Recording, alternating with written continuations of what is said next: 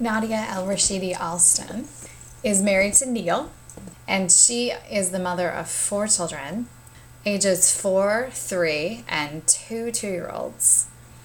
Nadia is a very interesting and accomplished woman. I was fortunate to live with her during our sophomore year of college. And after our time at UC Davis, Nadia went on to the Peace Corps, where she worked and served in El Salvador, and then on to Harvard University, where she earned a master's degree in Harvard's Kennedy School of Government. She's worked at the World Bank, she's worked in the West Bank, and at this point in her life has come to deeply love and enjoy being home with her four young children. She's a fascinating person, and I'm so glad to be able to share this interview with the Parenting Reimagined community. Thanks so much for listening to Parenting Reimagined.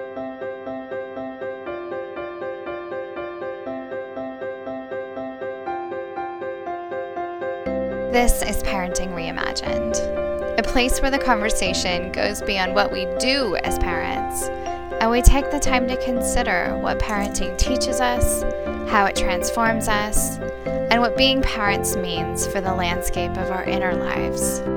I am Sherry Walling.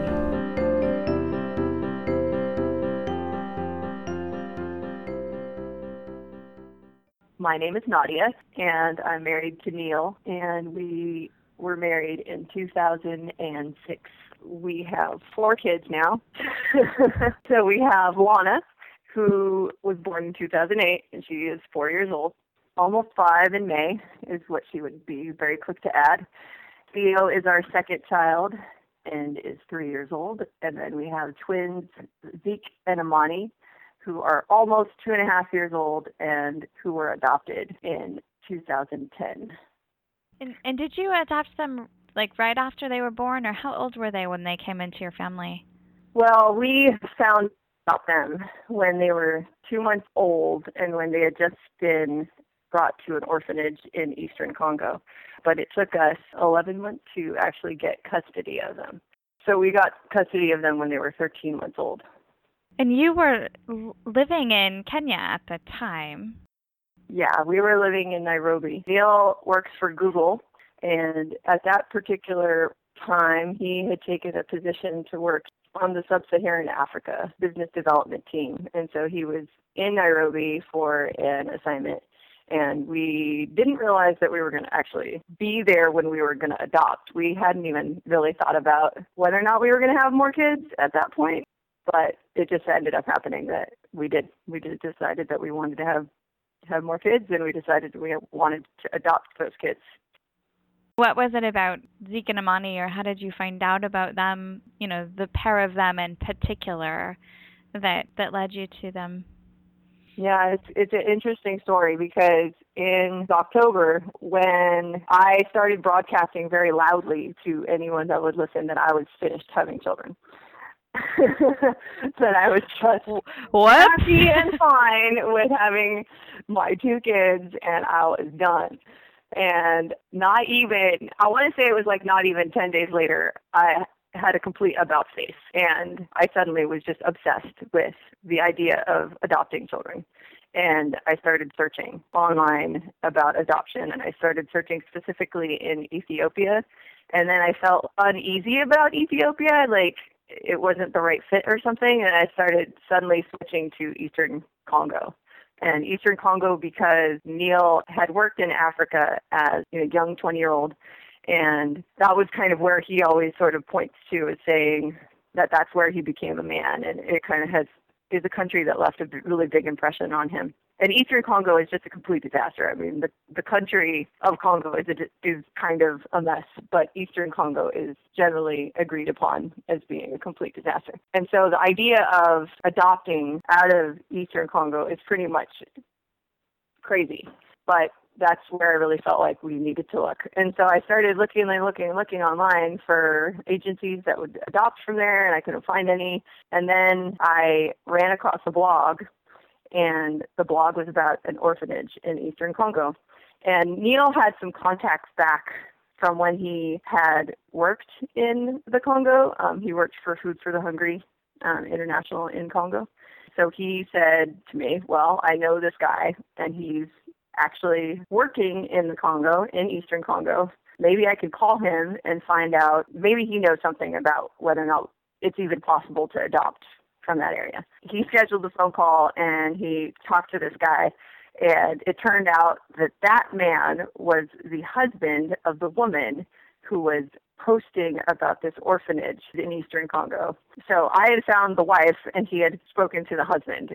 They mm. informed us that they were closely involved with this orphanage because they had just adopted twins from that orphanage and that they had helped six other families adopt from that orphanage.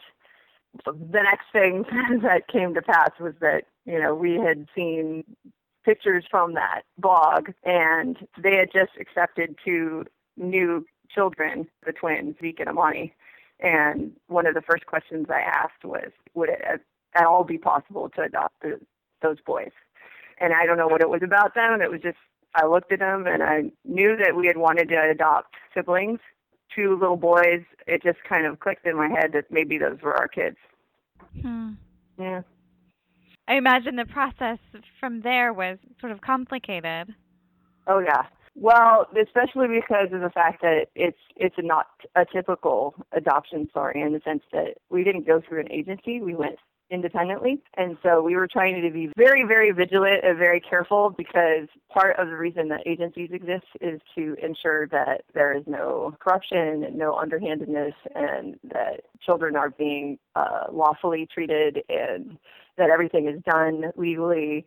You know, that you are just going through all of the, the necessary processes to ensure that things are being done right. And so since it wasn't going to be possible really to use an agency in Eastern Congo, we had decided that we would really think about and pray about whether or not we wanted to do it at all. In our situation, it was very, we were very lucky or fortunate or blessed. Since Neil had worked there, he had lots of contacts in the country, which helped enormously. People that he trusted, people that could check on things for us, people that could go to government agencies, Congolese government agencies, and verify that things were really being done the right way.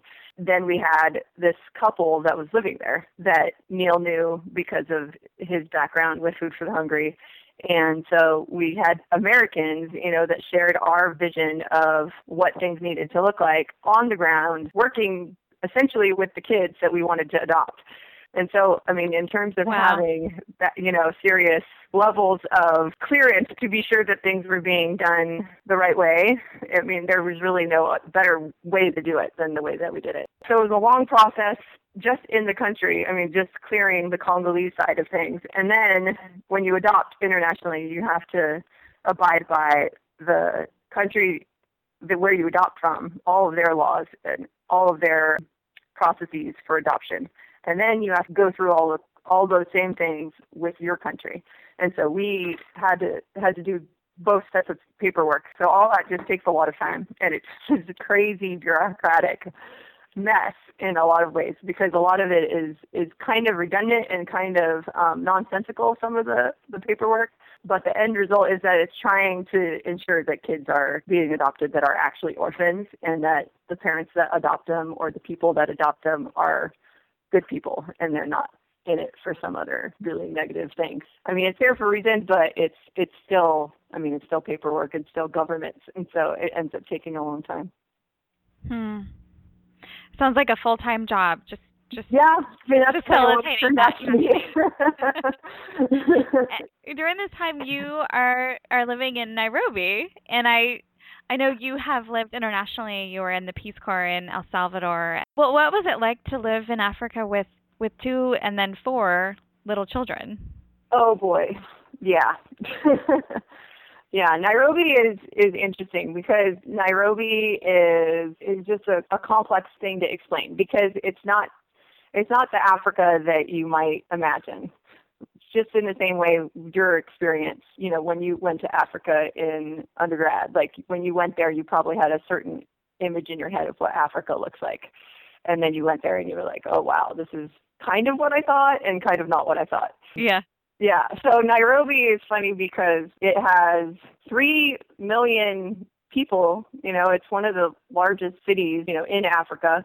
And then you have, you know, KFC and Japanese and Mediterranean food and shopping malls and coffee shops and Planet Yogurt and all that stuff, which seems very normal or American and developed. And then you have the slums like Kibera, which is one of the largest in Africa as well, of 160 or 170,000 people in Nairobi as well. And Nairobi also has other slums, like there's something like 60 something slums just inside of Nairobi, which are mm. just terrible places. I mean, they're not terrible places for the people that live there because to the people that live there, they're home, but they're, you know, poor sanitation. There's no electricity. It's people are very poor that are living there.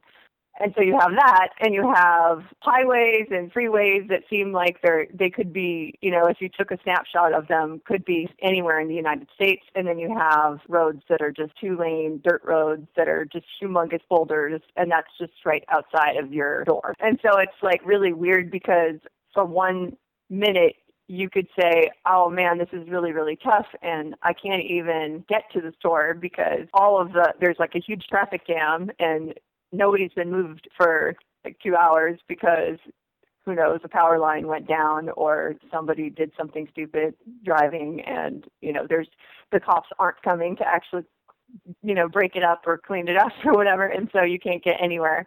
So it has a lot of inconveniences that are very Africa, and then you have all this other stuff that's like right at your fingertips if if you have enough money. As far as beautiful safari vacation mm-hmm. with you know tents, and you know you could just you know drop into Kenya and have an amazing time, and take helicopters to the top of mountains and do all this crazy stuff and see a very mm-hmm. different mm-hmm. side of the country.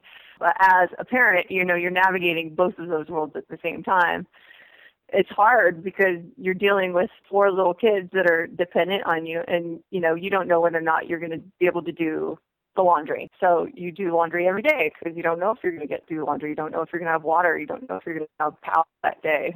You don't know whether or not you're going to have the meal on the table because maybe you planned a meal but then you go to the store and they don't actually have any of the stuff that you wanted to buy. You have to improvise. and then you get home and you know, you try to cook the meal and then the power goes out and you were going to cook it in the oven, which is electric. And you're like, okay, never mind. what do we have in the fridge that, you know, we can just eat without cooking? You know? so, hmm. so it's funny. But then at the same time, we had help because labor there is so cheap. Uh, we had four people working it for us at one point. Four people 40 hours a week, month to month, all it cost us was, for one person, it cost us uh, about $140. And so you can have a driver, you wow. can have a maid, you can have a chef, you can have, like, you can really live it up on that sense. But, you know, at the same time, you're just dealing with somebody that may or may not share your viewpoint on parenting because they're from a very different culture than you and how mm-hmm. they go about, you know, dealing with, you know, parenting hiccups and stuff like that. Like, you're, it's it's difficult. But then at the same time, like if you need to walk all the way to the supermarket because there's a traffic jam and there's a power outage and you may not have water and you need to go to the store, like you can actually go to the store and not have to bring all four kids with you. so, you know what I mean? So it makes yeah. it funny. It's just a really strange thing. And it was amazing because it's also so cosmopolitan. Like Nairobi is kind of the hub of Africa, so so many things go through it to the rest of Africa. And so there are mm-hmm. lots of organizations there. And so we just I mean, I didn't realize how many expats live in Nairobi. I mean, we knew people from New Zealand, from Ethiopia, from India, Americans, from you know England, everywhere. It was just crazy. Like I didn't realize that going into it that it would be that much of an experience, not of Kenyans, but of of the world, of all these people from all over, just in this one place. It was just a very, major international city. Yeah, it was a very strange experience in that way. Hmm having having lived in in West Africa and remember just the flexibility with which you live every day. Mm-hmm. Some of these the challenges of daily life that you're talking about. Will I have water today? Will I have electricity? You know, what sort of plan A, B, and C for what my day looks like depending on what's available. And I found that frustrating as a 20-year-old. I can only imagine trying to be that flexible with four little ones who yeah. also demand a lot of flexibility. Yeah, and you know how flexible two-year-olds are and three-year-olds and all. You know, like they're probably the least flexible people on the planet, and you know you have these ways of dealing with it. Generally, it's like you try to manage their expectations, and then the expectations get blown out of the water, and you're like, oh boy, and you're just ready for tantrums. I don't know. I have to say that maybe because of the because of Nairobi, maybe I feel like our kids really deal with a changing game plan very quickly. They just have a very different response to when any things that just normally would just freak a kid out, like, oh, we're not going to go do this, we're going to go do that, or we can't go to the park today, we have to go to the store. They just went with it, especially especially given how much we've we changed the game on them because of the way our life works. Because mm. I mean, when we came back to the states, we didn't even know where we were living. From May till August, we were you know couch surfing, but with four kids. Four and, children. yeah, and I don't know. Like, I mean, yes, yes, it's stressful, and yes, it takes a lot of parental energy because you're just you're trying to manage not only your emotional reaction to things, but for other people's emotional reaction. And yet it wasn't as bad as I thought it would be. Mm. And you're now are you now living in San Francisco or, or what city are you living in? Yeah, we're in San Francisco. We're right near the Painted Ladies, near Alamo Square. Okay. Yeah. So that's that's a very different life than I know, aren't we silly? Yeah, it's like we just try to make things difficult for ourselves. I don't know. Like for whatever reason, when we came back, we both really just felt drawn to the city, and it's not the conventional choice when you have small kids. I don't think to go running into the city, but that's what we did because we really just felt like that would be the right place for our family, and it ended up working. It's working out. I mean, we've we've got the, this great place. It's a condominium, and we're sandwiched between two other condominiums, which many people would think, oh my God, like are your neighbors going to kill you? But we have two amazing neighbors above and below us who have, each of them have two kids. And it's just this building of eight children that have amazing parents. It's like an immediate little community that we moved into. As it turns out, our block also has just lots of small kids on it. And it's just been really cool. It's just been a really good neighborhood for us to just explore the city and, and not feel strange at all as yeah. a family. Like we walk around, and yeah, we we still get a lot of attention, but not as much attention as I think we might get elsewhere. yeah, and well, your cultural background is Egyptian and Dutch. And your husband is Caucasian European. Yeah, he actually has roots um from Sweden as well as Ireland. But okay. you know, he his his family's been in in the US for a while now, so he's he's pretty much American as American as you can get you have two children that are blonde and two children that are Kenyan. Yeah. Or I'm sorry, that are from that the Congo. And then it is funny when I'm walking around. It's not the blonde ones that I get matched with. It's the it's the it's the black ones. So so as far as as whose mother I am, it really kind of up for grabs as far as the onlooker. I'm everybody's mommy. Yeah, it's been interesting the whole racial makeup of our family. Yeah. And what I'm just curious what kinds of conversations you and your family members are having about race and culture, whether that's something that you've been talking about with with your older children or how you're thinking about that in your family. I I don't know how much of a deep conversation I really had with the kids. I mean, Lana sometimes she obviously is aware, and she's four, so she's been saying things like Zeke and Amani, they don't look like us, but they're my brothers, right? And we're not giving them back to anyone, right? You know, you go through the explanation that you can with a four year old. As far as as the color of the skin, I it it just hasn't really been something that we've discussed. I think one thing that I'm I'm going to take from is my own experience in that, like you said, like I'm Egyptian and Dutch as far as my ethnicity, but as far as who I am, I'd say I'm an American because I grew up here from when I was two years old. Pretty much the same exact story that Zeke and Amani are going to have. Hmm. As far as how much I really identify as being Egyptian, the way that my father identifies being an Egyptian is completely different. I mean, I I can't identify with that at all because I just don't feel like I share that narrative that he has or the culture that he has from his country. And same thing with my mom. Like my mom is Dutch. I mean, when you talk to her and she you ask her about her identity, she would say, "I am Dutch," you know, and she's Dutch because that was her story, you know, and that's where she came from. And she has so many opinions that come out of that identity of growing up and and being part of that country. I don't have that. And so when I think about who I am and I think about my my racial background, it's a very different identity than than the one that I feel like I really I really have, which is it's kind of a funny disconnect. Knowing that and knowing how, how I feel about that, I think one of the things that I feel like is really important for the twins is that they know their story. As far as any onlooker, they're going to be black. And and you know, any onlooker might have a very simplistic understanding of who they are based on how they look. But Zeke and Amani, as far as what they'll know about themselves, you know, they'll know unlike a lot of black people in the United States, they'll know what village in Africa they came from.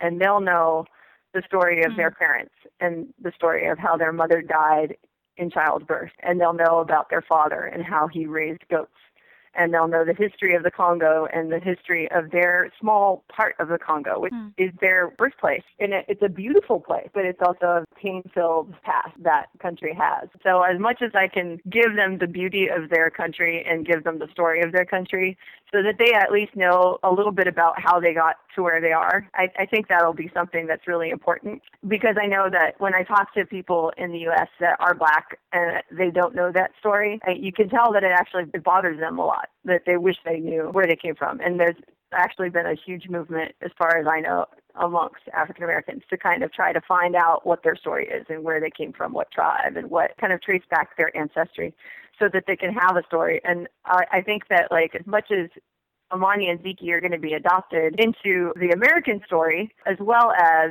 having been adopted by us. And so it's going to be an interesting thing to see how they process that because I don't really know what that's going to look like. But I think one other thing that I, I'm really thankful for is that they won't be processing that by themselves. They'll have somebody that looks like them, like almost exactly like them, that will have, a, you know, a very similar story. And so, and that's going to be slightly easier, I think, than having to do it all by yourself because I know that there are going to be so many times in their lives when they look around and they say, no one understands. Having a twin really sort of affords you the capacity to have, to look at somebody else besides yourself to try to help figure out how to make sense of a situation. So I'm glad that they have each other. Yeah. So you are a highly intelligent, very accomplished person. You've served in the Peace Corps. You have a master's degree from Harvard's Kennedy School of Government you worked for the World Bank, you've lived all over the world, and I'm just wondering how you are adjusting to life, the life of a stay-at-home mom. yeah, that's a good question. Well, thanks first of all for thinking I'm intelligent and accomplished. Far as being at home, I've been doing this for a while now. Since 2007, I've been at home. So even before Lana was born, I was by myself at home getting ready for Lana to be born. And then I adjusted to one kid, and then I adjusted to two kids, and then I adjusted to bam, four kids.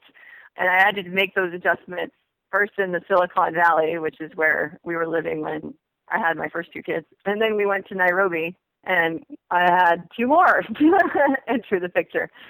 I think the thing that I wrestled with is something that is a common belief among maybe our culture. I really feel like it's something very specific to American culture about how being at home with kids is somehow at odds with your intellectual self and making those things able to live together is not harmonious. I feel like it's it's a lie that exists and when I was first sort of embarking on being at home, I really believed it. I didn't think that I was going to be able to retain that part of my identity. And I think there was a real fear and a, an almost like a panic for the first couple of years I was at home, thinking that I was not only surrendering, you know, the life that I was comfortable with, being independent, being out there in the world every day. I felt like I was letting that die or something. I think that I had to was the part that was the lie and I didn't understand. And I think it sabotages me even now when I sometimes get kind of tunnel vision on feeling like you're just sort of driven from task to task to task. And kids can be really demanding and they're really good at, at voicing what they need. And it's easy, I feel like, to fall into the pattern of playing the logistics and sort of doing doing everything that needs to get done and taking a backseat to yourself all day long and doing, doing, doing. And what I found is that when I am complacent and when I am too task oriented, I disappear a little bit. And I have to just be extremely present and aware of what feeds my soul. And that has been something that I've been better and have I'm getting better at drawing a line and saying, this is this is part of me that needs to be fed and this is part of me that I need to to protect. And as a mother too, and as as Nadia. Yeah. But I feel like that's something that can get lost a little bit sometimes when you have so many things to do. So what I try to do at least is to just remember that that's a part of me and when I'm talking with my kids and when I'm planning my day and when I'm going to even just undertake a normal task like doing the dishes. I try not to let myself disappear. I don't know how else to put it, but it's just it's sort of a, a presence of mind that I feel like I can either have or not have regarding letting my brain and let, letting my real self out and not letting it just be about doing things. Yeah, the mindset of being completely poured out and responsive to the to kind of every demand of your household and your children versus somehow containing your inner self still. Like you don't have to be all poured out. You can still be responsive and present to your children, but also very much present in your own mind. It's something like that. There just needs to be an understanding that there is a self and that you can't just not check in with that person. And I feel hmm. like a lot of mothers, at least I was that mother. It's like it's like that turns off or something. It's the self that once was somehow gets left behind in those first six, seven months of, of a baby just, you know, catapulting into the world and you're suddenly like, oh my gosh, what do I do with this? And you're up at night and it's, and it's like a grueling Marine Corps experience of we're depriving you of sleep and we're going to run you ragged and all this stuff. And it's like, it's an easy thing to, to lose ourselves in all that and just eat, sleep and just try to survive in, in the way that you can to try to get these little beings, you know, through the day and yourself through the day. But in the midst of all that, there needs to be an understanding of who you are, and there needs to be some kind of grace for yourself. There needs to be a place where you say, you know what, I need something too. Because the little person that is next to you, as much as they're amazing and wonderful, like they're just sort of reacting to their environment. They're and they're so they're innocently taken over. But there needs to be part of you that stays aware to recognize that you too need to be nurtured and taken care of and accommodated. I feel like one of the things you're talking about is cultivating an inner life, you know, having your own thoughts, having your own ideas, your own dreams, attending to your own tastes for the day that there's there's a lot going on in your mind that that is in addition to the busyness that's going on in your environment with the children. Yeah absolutely. It's, uh, it's exactly that. I feel like it's maintaining the the right to have your own purposes and the right to have your own dreams and wishes and being able to to understand that those things need and must be also accommodated so that you're not just trying to please other people. Yeah. What has parenting taught you about yourself? Oh boy, I feel like it keeps teaching me lots of things.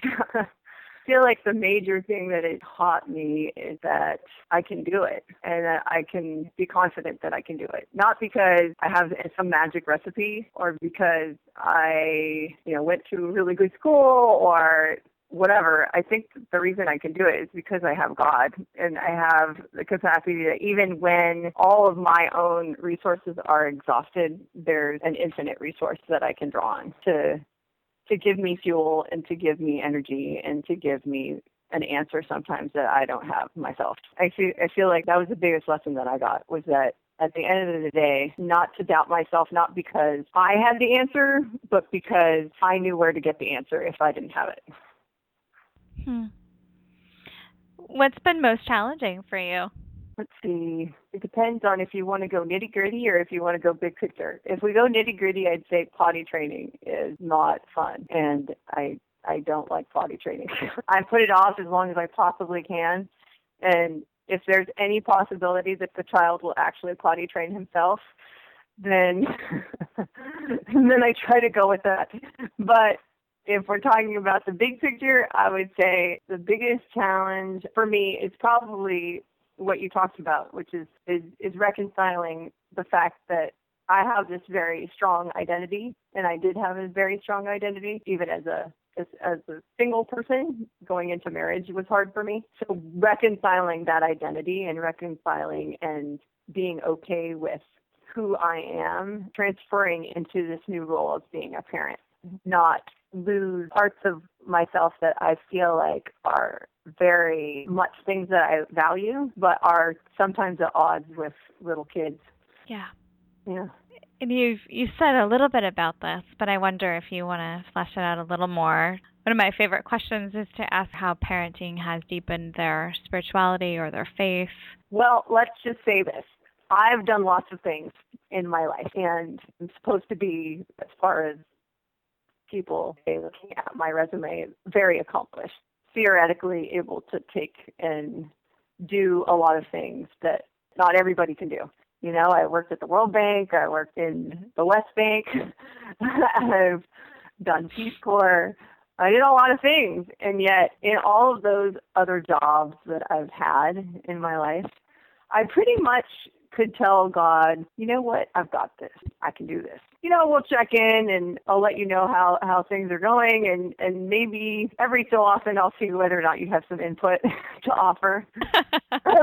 you know, but send I'll send up a status report and yeah. give me a little evaluation.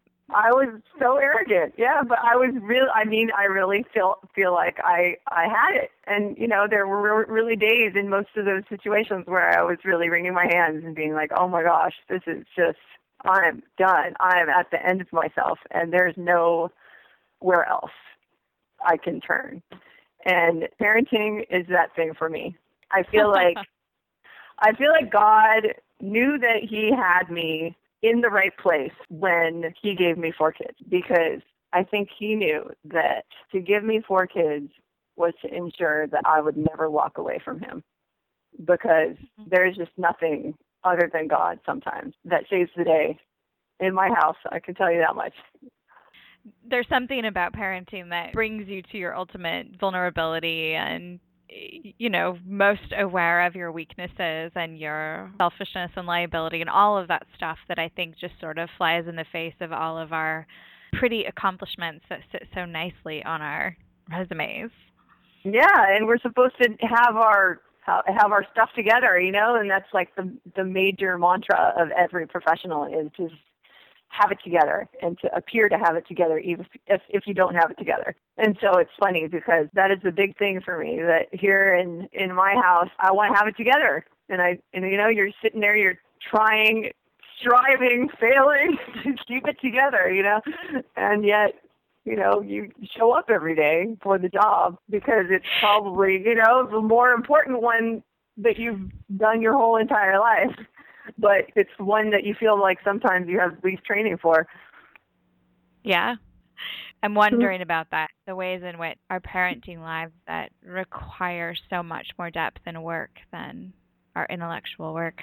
For me, what it is is that it's one of the few things, and it's so sad to say this, and gosh, I, I know it's going to go back to every last employer I've ever had, but you know, I don't care about anything more than this.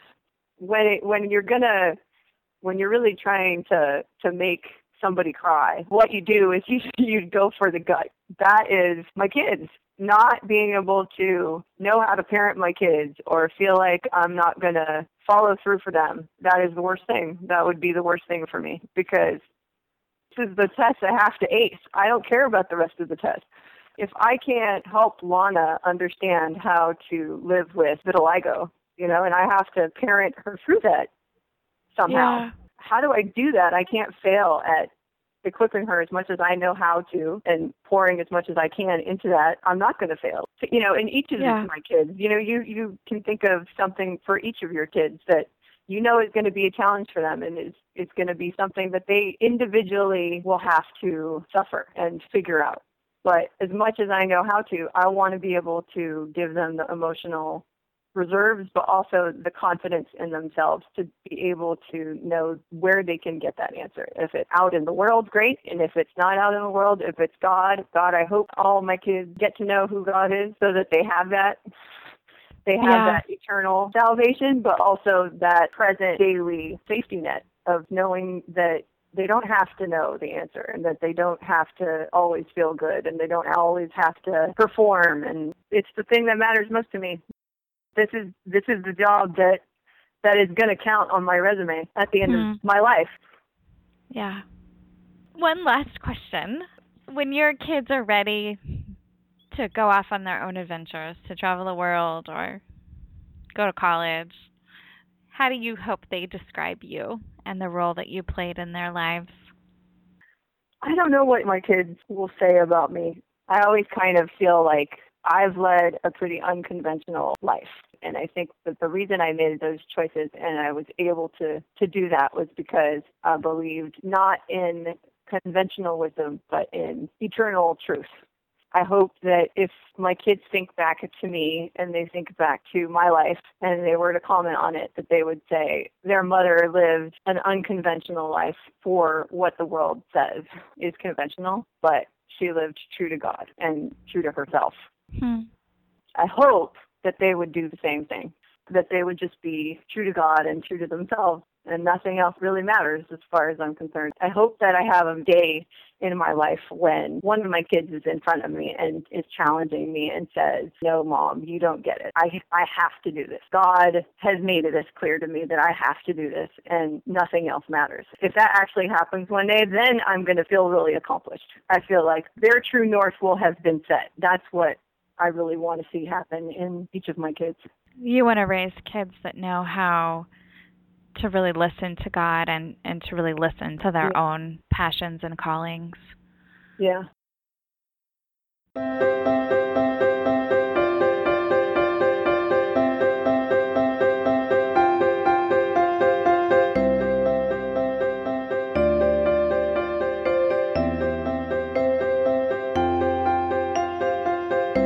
Thank you for listening to this episode of Parenting Reimagined. If you like what you heard, visit our website, parentingreimagined.org, and sign up for our mailing list. You can also like us on Facebook. Thanks for taking the time to be part of this community of parents who's committed to learning the deeper lessons of parenting.